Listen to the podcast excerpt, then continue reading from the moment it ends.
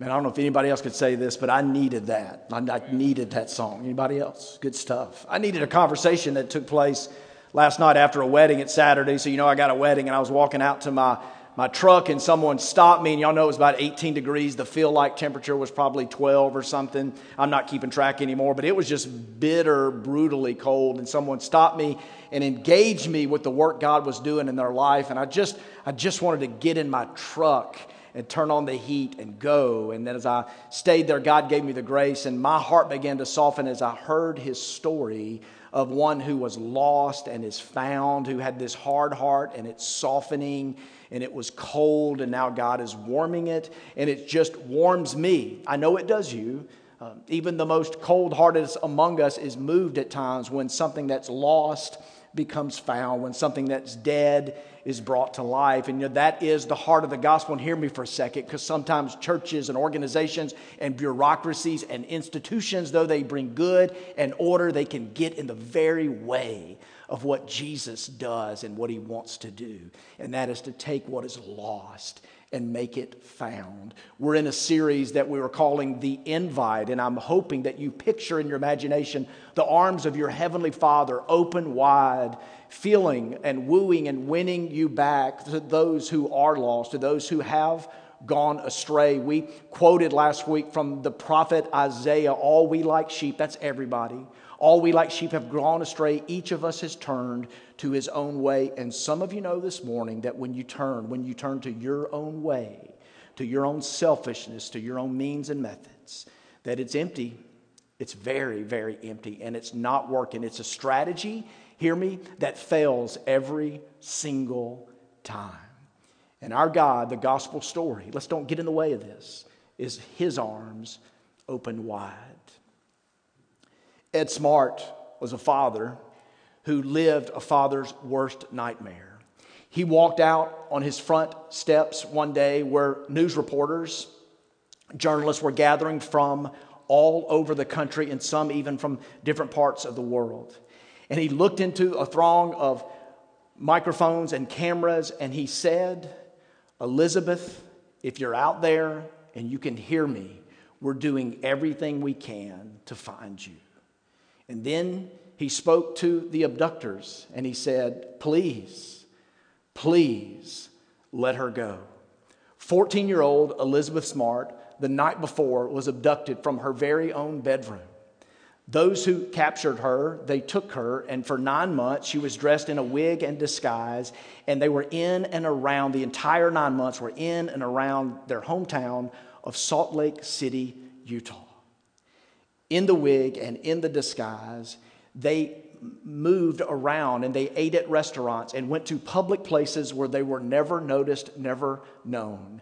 This gives me chills to say this, but there were a few occasions where she, Elizabeth Smart, and her abductors were in the very same restaurant that her family was in.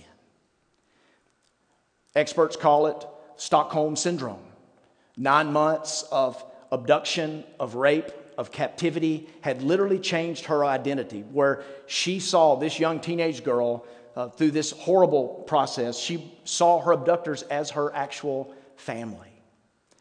One day, by the way, this week, there was a day this week that was Law Enforcement Appreciation Day. Can you just appreciate law enforcement officers and the work that they do? There are some serving us on a regular basis. We've beefed up to security in the world that we live in. We have beefed up security recently. Don't you appreciate these men and women who uh, protect us? And there was a law enforcement officer who vaguely noticed this young lady or noticed that it could be her, and he approached her at a busy intersection in Sandy, Utah, just outside of Salt Lake.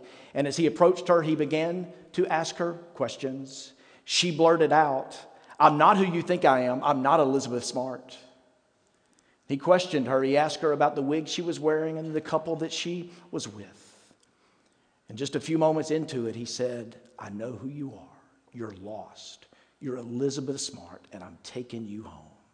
He showed her the poster of her, her picture. She looked at it and looked up at him, and with tears in her eyes, she said some very strange, sort of King James cultic type language that the officer almost had to interpret. But essentially, what she was saying is, What you say, I will do. It's time to go home. America You'll remember, you do, don't you? We, probably some of you, you news watchers, we were moved to see this story of someone lost who was returned home. When a relationship is reconciled, it's a good thing, isn't it? God is honored and people are blessed. And in a room full of people, just like we had in the gym at 9:30, with folks in our balcony, I can tell you, I know, I know there are relationships that need to be reconciled. I know there are lost people in this very room. And whether you're like this young son that we'll look at in the story or the elder brother, we are lost. There are lost among us, and lostness is real. And there is division and brokenness. And my heart is warmed. I know yours is when we see those who've been alienated come together before Christmas, I was watching the NBA on TNT, and I was moved by Magic Johnson and Isiah Thomas in this relationship. I would say to you, this has been a tremendous day, right? My wife, my mother, my father, been saying y'all need to get back together. Yeah. So when everybody called, I said, no question, we're gonna do this. And just to sit across from you and have those relive those moments of fun, excellence, working hard, dreaming big, because we were dreaming of moments before we were even. Who, who, who sit up at 19, 20, 21 dreaming of stuff we wanted to do, and now here we are doing it, you know? But you are my brother. Let me apologize to you if I hurt you that we haven't been together. And God is good to bring us back together. All right? I know, man. It hurt me too. Come here, man.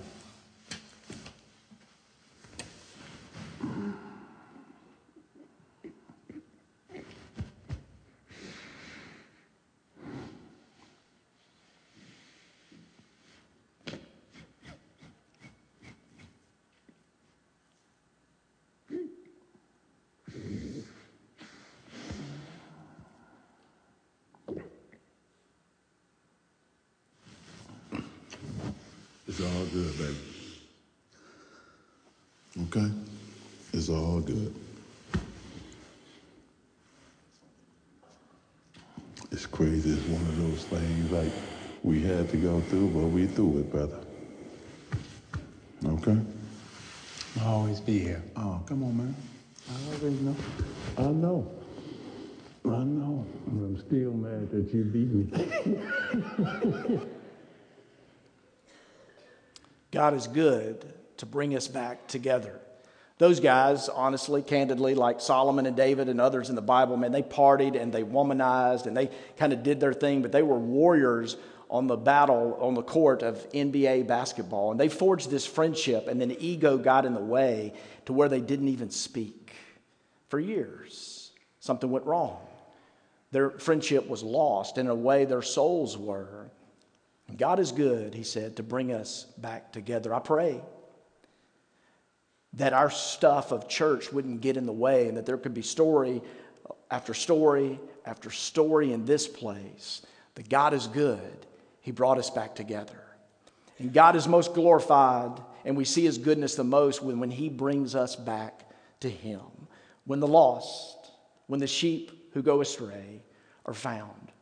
We're looking at four stories in this series, The Invite, stories that Jesus told to tell us what God, listen to me, what God is really like. And he told these stories to get past the defenses of religious people.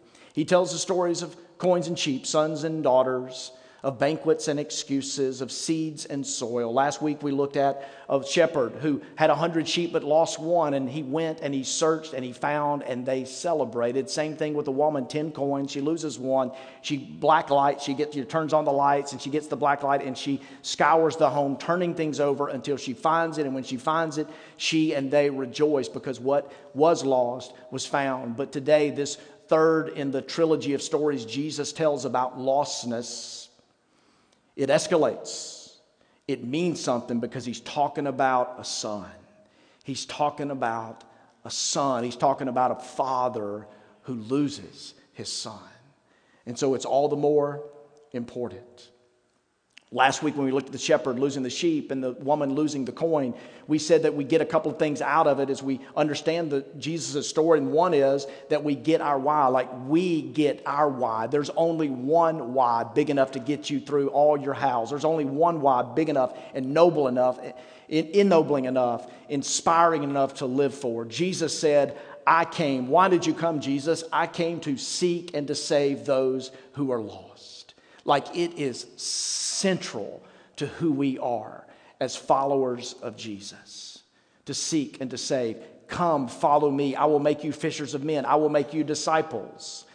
You come, you follow, and you seek and save, and you bring your lostness. You return as a son and daughter who is wayward, and return to the Father and point others to me.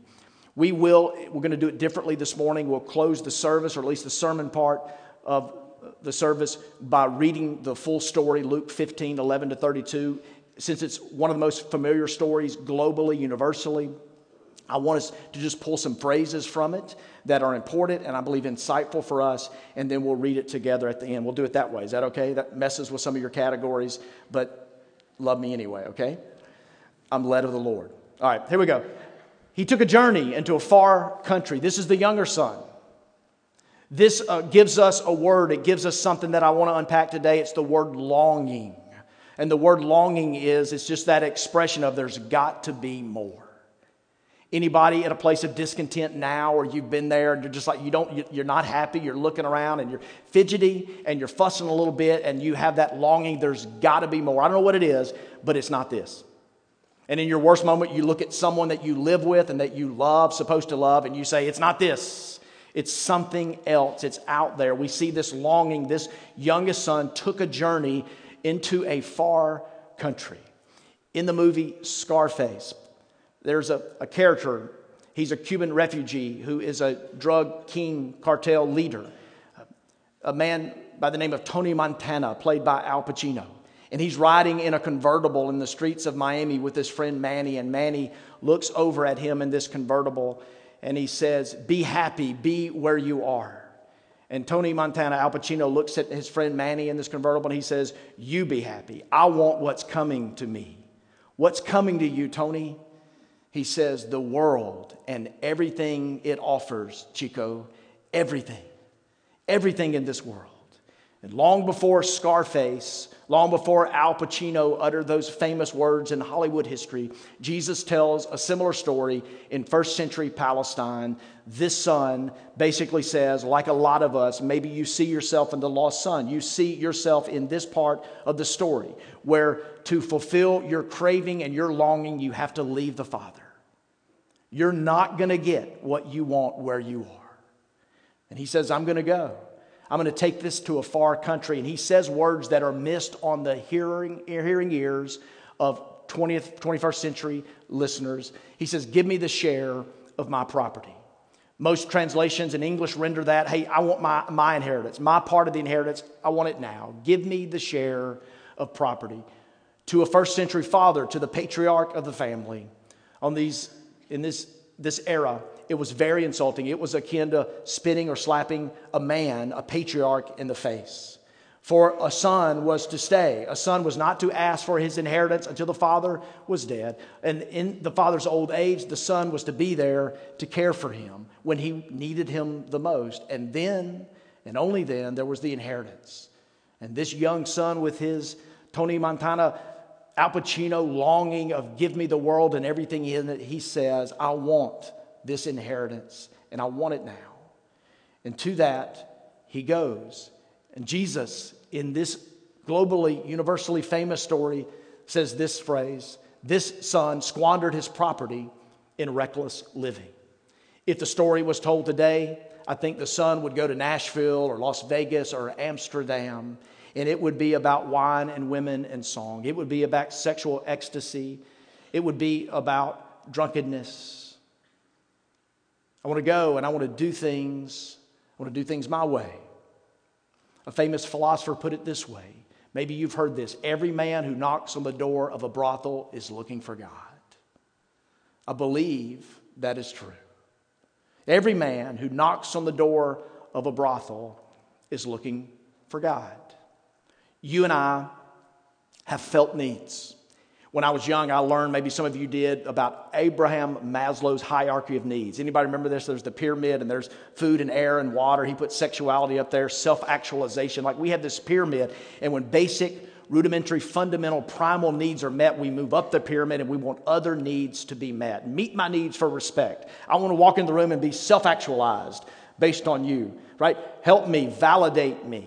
These are felt needs that you and I have, and they're there and they drive us, and so we suppress them, but they're very real.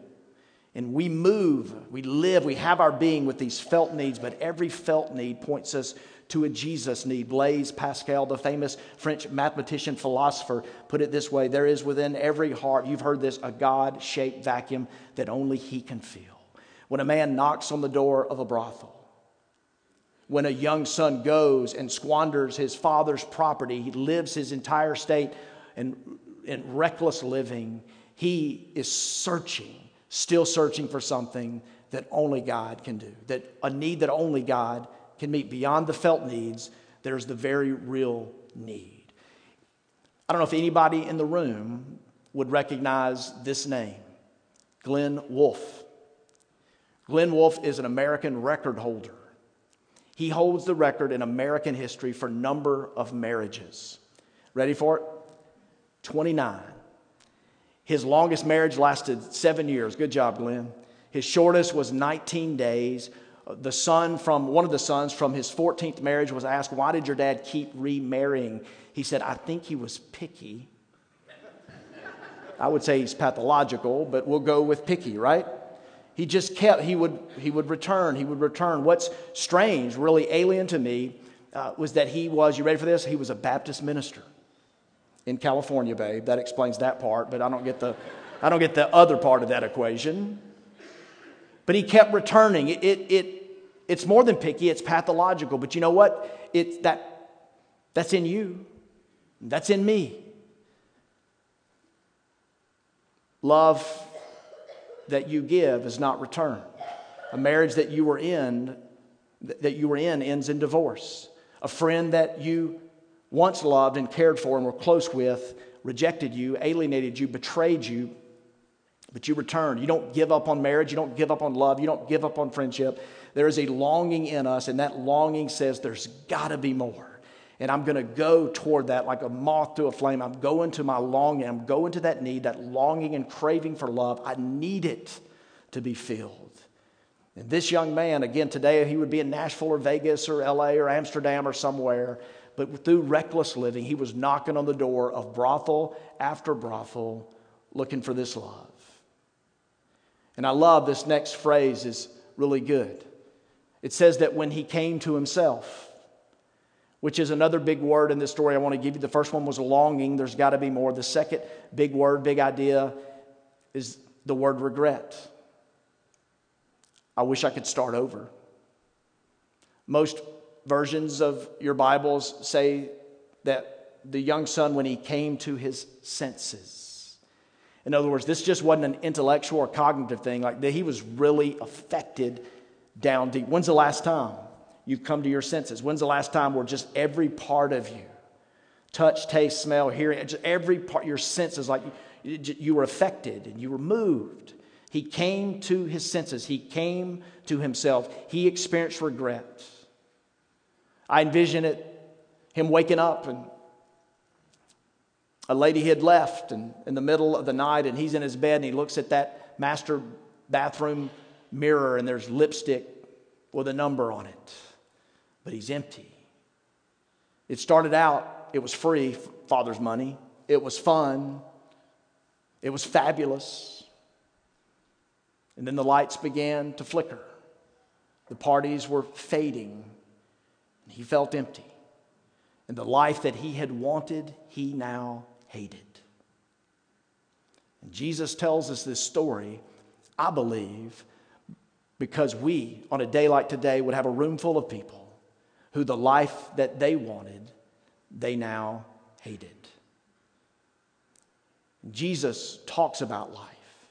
He came to seek and to save the lost. He came to bring life in John 10 10. These are famous words. You don't really have to be a churchgoer to know that Jesus said this I come that you might have life and that you might have it abundantly. He draws a contrast in the whole verse. The thief comes to steal, kill, and destroy.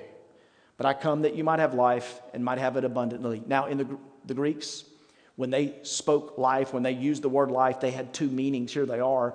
One was bios and one is zoe. Bios is chronological, natural life. That is uh, the birds of the air, the fish of the sea. That's every living creature that crawls on the ground. That is you and me. It is life, and it's a span of 70 to 80 years for most of us. For my grandmother Mavis, it's 100 and counting.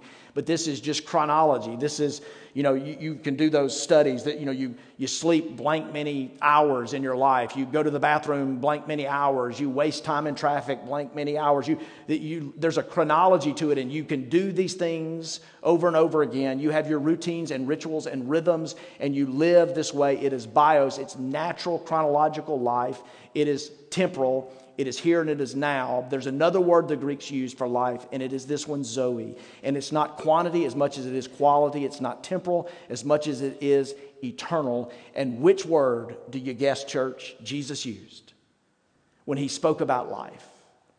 When he spoke about the life that he came to give, he spoke of Zoe. He spoke of the life that is eternal, the life that is rich and abundant. And this story that Jesus tells, remember his purpose is to come, in coming is to seek and save the lost. And he gives us this tr- trilogy of stories about the lost and about them being found. And in this story, there's rejoicing when they're found. And there's life, and there's life Jesus wants us to know when we stop, when we admit, when we come to our senses, when we get to a place where we realize the life, oh, the life I wanted is now the life that I'm hating. And you could be there. And God uses, I teach this a lot, but God uses fear and God uses pain to bring change. Let's don't look past this because some of you are economic, you know, you're into economics and math, and this guy came to his senses after he was in after he was in a pigsty, after he was broke. And financial woes sure can get your attention, can't they?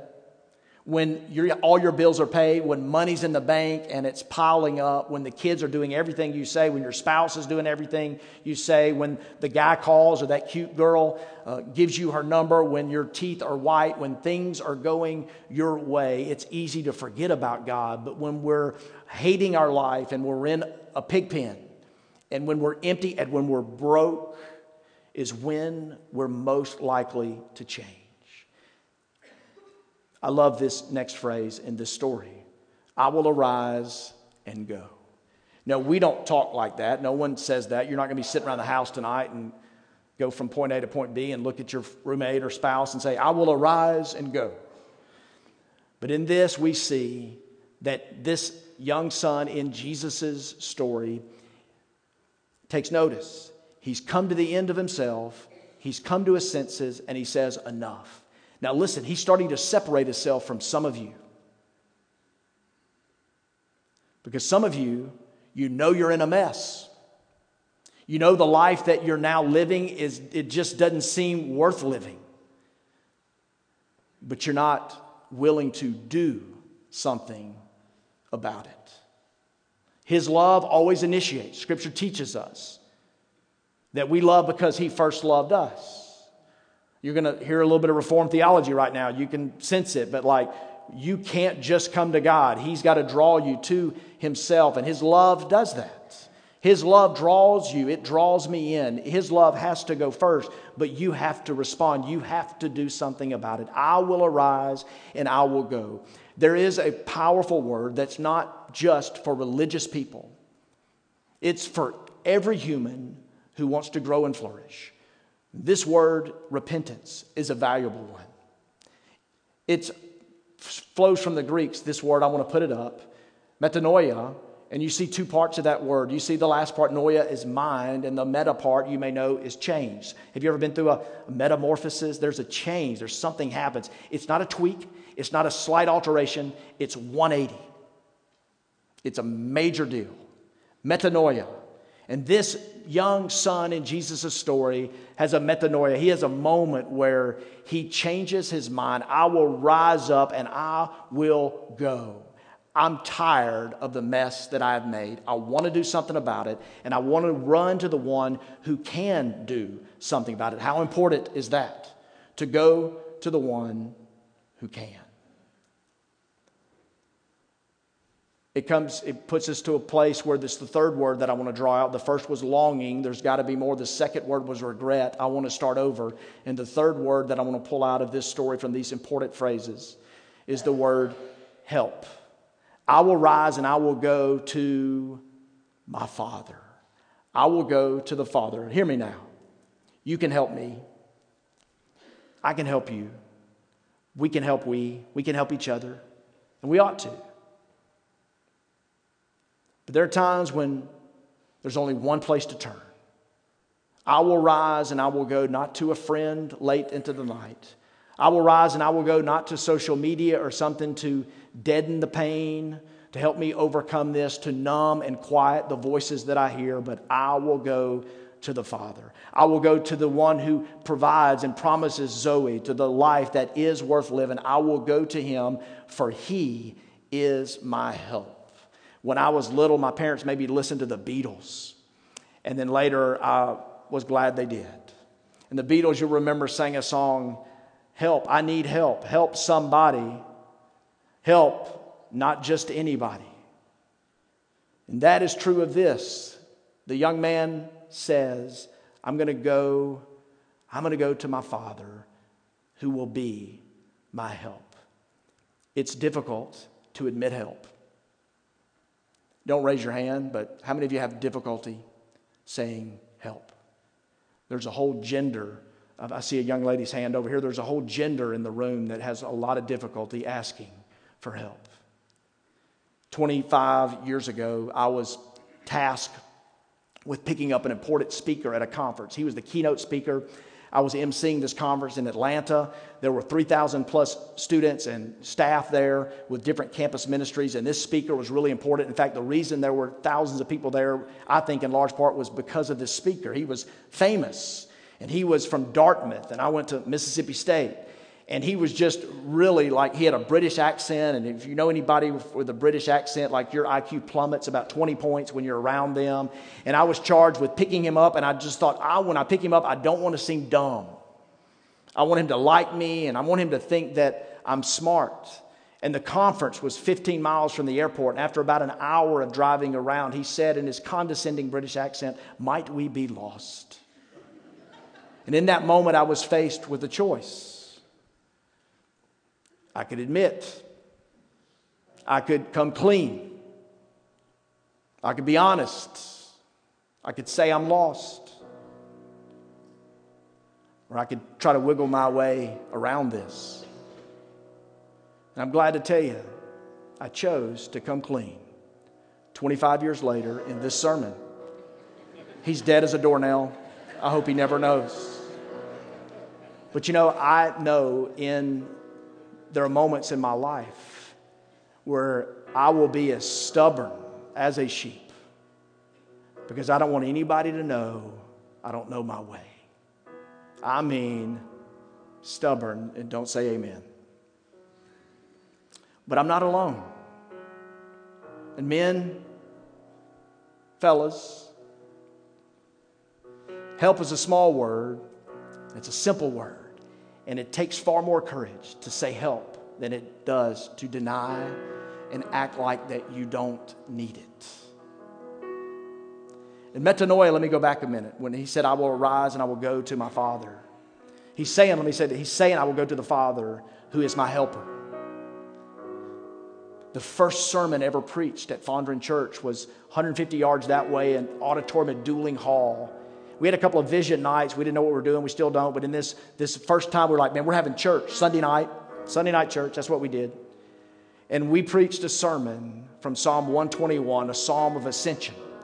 This was 2011. A movie was out called The Help. See how trendy, hip, and cool I am? And so I did the first sermon from Fondren, right across from Brent's Drugs. And I said, hey, you've all seen The Help, but let me tell you the real help. I'm, not, I'm gifted. Like, you, y'all can't do this. Only I can do this stuff. Only me. And I pointed to Psalm 121. I look to the hills, and where does my help come from? My help comes from the Lord, the maker of heaven and earth. And this young son, Jesus tells us, had to have metanoia. He had to have a turning point. Have you ever had a turning point? A turning point where vocationally, relationally, emotionally, spiritually, you learned something and you said, Because of what I learned, I've got to change this in my life. When I was a youngster, I was running cross country. Never been a good athlete. I know that surprises some of you. But I was running and had a chance to, to win this, this meet. And I remember my coach and his words. He was like a drill sergeant, a drill sergeant who loved me. And he, he was on me and he's like, Robert, you got to learn to push through pain, push through pain. You can achieve more if you push through pain. And on this particular day, I ran and I won. That hadn't happened since. But it's helped me in life. It was a turning point for me to say, hey, this is hard and this hurts. But there's something on the other side if I keep going. It was a turning point for me. Metanoia. It's helped me change my mind. When my first son, my first kid was born, I held them up and I had this realization that I've got to grow up. And I've got to come, become a man. And to quote one of my favorite writers, to be a man, you've got to reject passivity. You've got to accept responsibility. And you got to live courageously. And so much of my life was lived selfishly up to that point. But I held my son, who's a freshman in college and very expensive right now. And I said, I must grow up. When we lived in San Diego, I had gotten in over my head and I drug her with me. And we were raising money and setting up an office and partnering with churches and developing a staff team, starting a family. The circuit was overloaded. And I was flat on my back and I was sick. That rarely happens in my world these days, but I was sick and on my back I realized I had limits and I can only do so much. And it was a turning point for me. And every day today, these days when I defer something or I delegate something or ask one of our staff or charge somebody to help me, I go back to that turning point that I can only do so much. And I'm learning that the Lord is my help. I look to Him. He is the one. It is Him. So I want to close. We've got a few more minutes. Stay with me. This son, he goes to the Father. And in this son's heart, imagine insulting the man who gave you life, squandering and going back. And in this son's heart, he needed to hear the word yes. Some of you, you need to hear the word yes. Because no hurts, and no has a cumulative effect in our lives. There's a book by a, guy who's supposedly an expert in spirituality and neurology. He's written a book called The Worst, Wor- Worst Word in the World. And it's that word no. So he says, Alan Newberg, he says, I can put you in an MRI scan and I can flash the word no, and in just one second, stress producing hormones and neurotransmitters will, will flow through your body and it will impair your logic and your communication, your ability to perceive and to remember. And those who are already having high levels of anxiety and depression will feel worse. No affects your happiness, your satisfaction, your overall well being, your ability to have an appetite, your ability to sleep, one after the other. No can be so damaging. This son was so afraid. I'm not worthy, I'm not worthy, I'm not worthy that he was going to hear the word no. Some of you've heard no. Your mama told you no, your dad said no. The college said no, the career said no, the job, the boss said no to you. And look, sometimes some people will say no. You will hear the word no. The IRS will say no. Your dog will say no. Your cat will definitely say no. And there's only so much that you can take. Look at what one of the chief early followers of Jesus said For no matter how many promises God has made, they are, say it, in Christ. So, you know, when you preach a sermon, you study for the sermon. How many promises are in the Bible? You ready for this? I'm glad you're sitting down. 7,457 promises. You make any promises? You keep them? God made 7,457. Now, they're not our promises for our lives, they're His promises. And in Jesus, every single one of them is yes. Can I come home? Yes. Will you forgive me? Yes. It's hard, Lord, and it hurts. Will you heal me and bring me peace? Yes.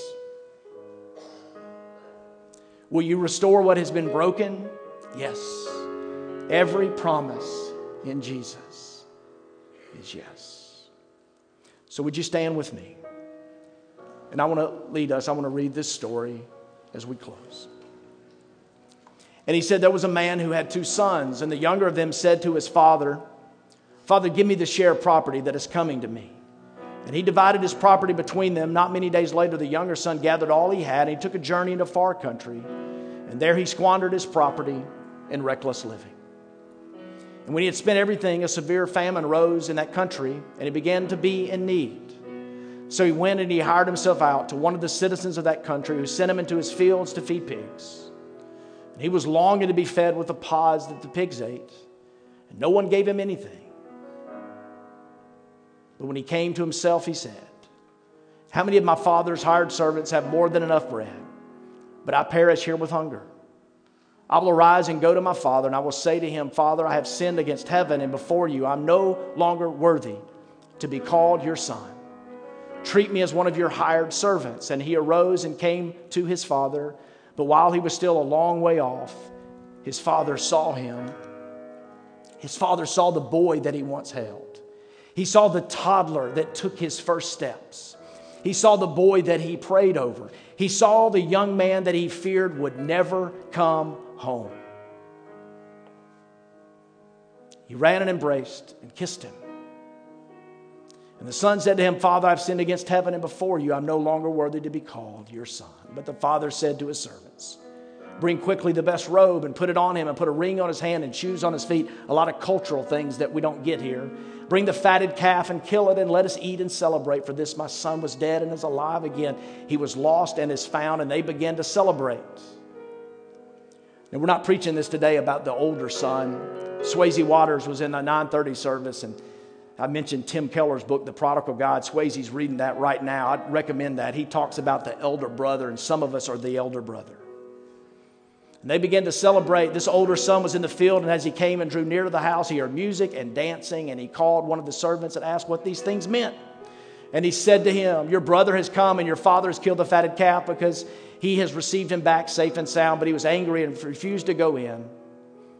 His father came out and entreated him, but he answered his father, Look, these many years I've served you and I've never disobeyed your command, yet you never gave me a young goat. Anybody bitter toward God? That I might celebrate with my friends. But when this son of yours came, notice the detachment and the bitterness. When this son of yours came, who has devoured your property with prostitutes, you killed the fatted calf for him and he said to him, Son, you are always with me, and all that is mine is yours. It was fitting to celebrate and be glad, for this your brother was dead and is alive. He was lost and he was found. That's the story. That's the story. The story of God's heart. So today we're going to sing and we're going to open up the altar, and we would love for you to pray. I know proud people don't want to go forward, proud people don't want to be prayed for. Several months ago, I prayed for a, a good friend. I'm not going to mention his name, he's here now. And he came forward, and I, I embraced him, and we prayed together. And the next day, he took me to lunch. That's not a, a requirement if you come down and pray. The next day, he took me to lunch. He goes, Robert, man, you smelled good yesterday. Like, you just smelled good. And I thought, man, I, this guy this is really spiritual. I'm praying for him, and God's working. And he was concerned about my cologne. But look, let's give God a, a few minutes today. We're going to go just a few minutes over. We're going to wrap up pretty quickly, but let's give God this time. This altar is open, and some of us are down front to pray for you. And you pray for me and you pray for our church to get the gospel, to care for the lost.